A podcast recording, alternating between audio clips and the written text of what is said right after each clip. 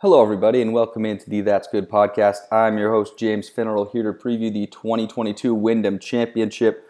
Before diving into this week's preview, we'll take a quick look back at last week's event, the Rocket Mortgage Classic, where Tony Finau takes home the W in back to back weeks. An easy five shot victory for him. His ball striking has been on fire, putter is running hot, and he's going to be up there with the favorites as we enter the postseason just next week. Tony Finau on fire right now with back to back victories. Now, moving along to this week's event, the Wyndham Championship. Your defending champion is Kevin Kisner.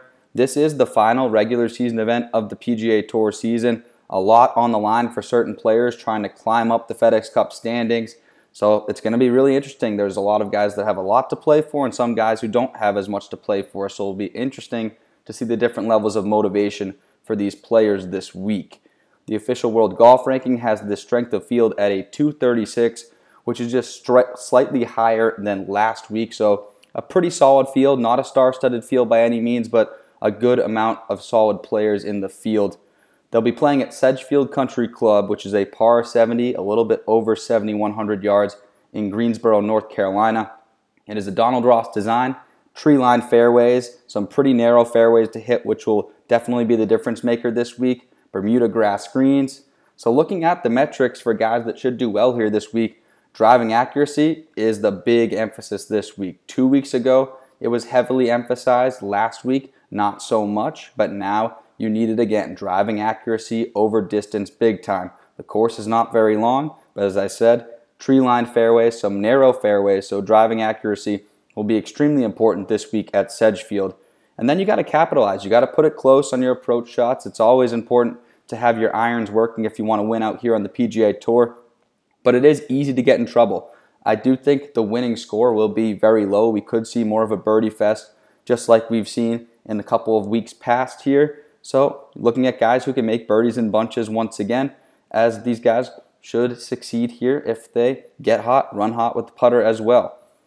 Now, looking at the favorites via the DraftKings Sportsbook, we have Will Zalatoris and Shane Lowry as the co-favorites at 12 to 1, Sungjae Im 14 to 1, and then Billy Horschel and Webb Simpson, who has had a ton of success at this course, are both at 20 to 1.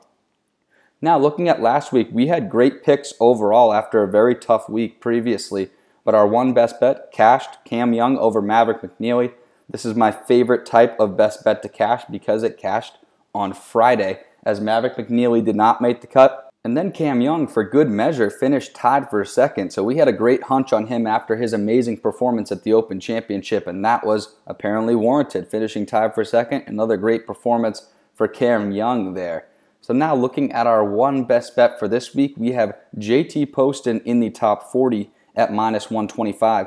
He is really playing some great golf this season. In his last four specifically, he has one missed cut which was the Open Championship, which, as we all know, is a very difficult cut to make. But then he has a tied for 11th at the 3M Open. He won the John Deere Classic and finished tied for second at the Travelers Championship. He's hitting the ball extremely well, and then he capitalizes on it with his putter, which is where he consistently gains strokes week after week. He is very well set up for these events that require a ton of birdies, and for good measure, he has won this event before.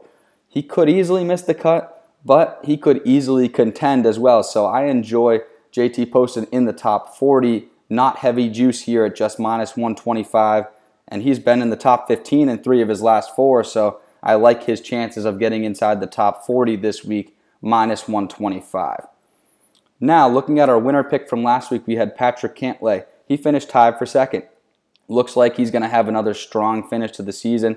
And we had a nice strong winner pick there. I know he was one of the favorites, if not the favorite, in that tournament. But capitalized on it, I would say that was a very, very solid winner pick. Wasn't able to flag down Tony Finau, who was just running hot right now. But Patrick Cantlay playing some excellent golf.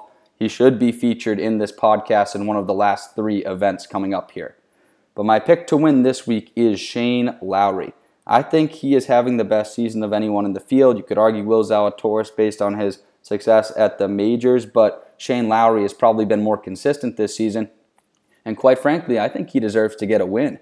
This is probably his best chance before the end of the season to get that win.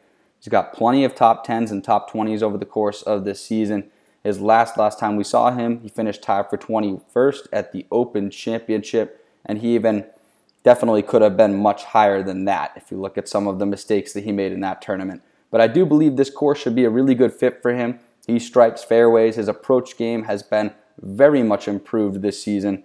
And around the green game is just excellent as well, which could be a huge separator in the end for the guys who will be up towards the very, very top of the leaderboard. He has been losing strokes in, on the putting green in the last four events, one of them including a European Tour event, but he still finished in the top 25 in three of those events. So if Shane Lowry is a neutral putter or slightly positive putter, which we know he's capable of, then he is going to be a big threat to win this tournament. And also, he played this event once before in 2020, finished tied for 23rd. So it's nice that he's had somewhat of a positive experience at this golf course instead of missing the cut per se. So Shane Lowry is my pick to win this week at, I believe, is 12 to 1. Now, our dark horse pick from last week was Scott Stallings. He finished tied for 10th, so that's a great dark horse pick by all measure. I like to get him inside the top 40. Nice to get him inside the top 20, but tied for 10th, absolutely terrific. He misses cuts or he is up there towards the top of the leaderboard. At least that's been the data for the last six or seven events. So Scott Stallings, great performance. He is back in the field again. He's in the dark horse range again. Considered picking him again, but I'm deciding to go with Adam Svensson this week at 70 to 1, the Canadian. He's really turned it around the last two months, made the cut in the last eight of his nine events, five top 30s during that time, and his best was a sixth place finish at the Barbasol. Definitely improved ball striking is why his results have been better as of late. Accurate both off, both off the tee and approach, which is huge this week. And then his putting has been very good as well, gaining strokes on the greens in eight of his last nine events. So if the ball striking is there and the putting is what it has been, I believe he will firmly make the cut, and we could see him in the mix this week and get firmly inside that top 40 and potentially get inside a top 20 or top 10 as well. So my dark horse this week is Adam Svensson at 70 to 1.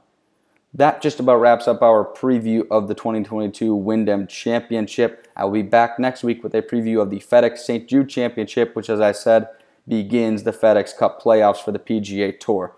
Thank you guys so much for tuning in. If you have the time, click a little five star review on our podcast. That will be greatly appreciated. And I'll catch you next time on the That's Good podcast.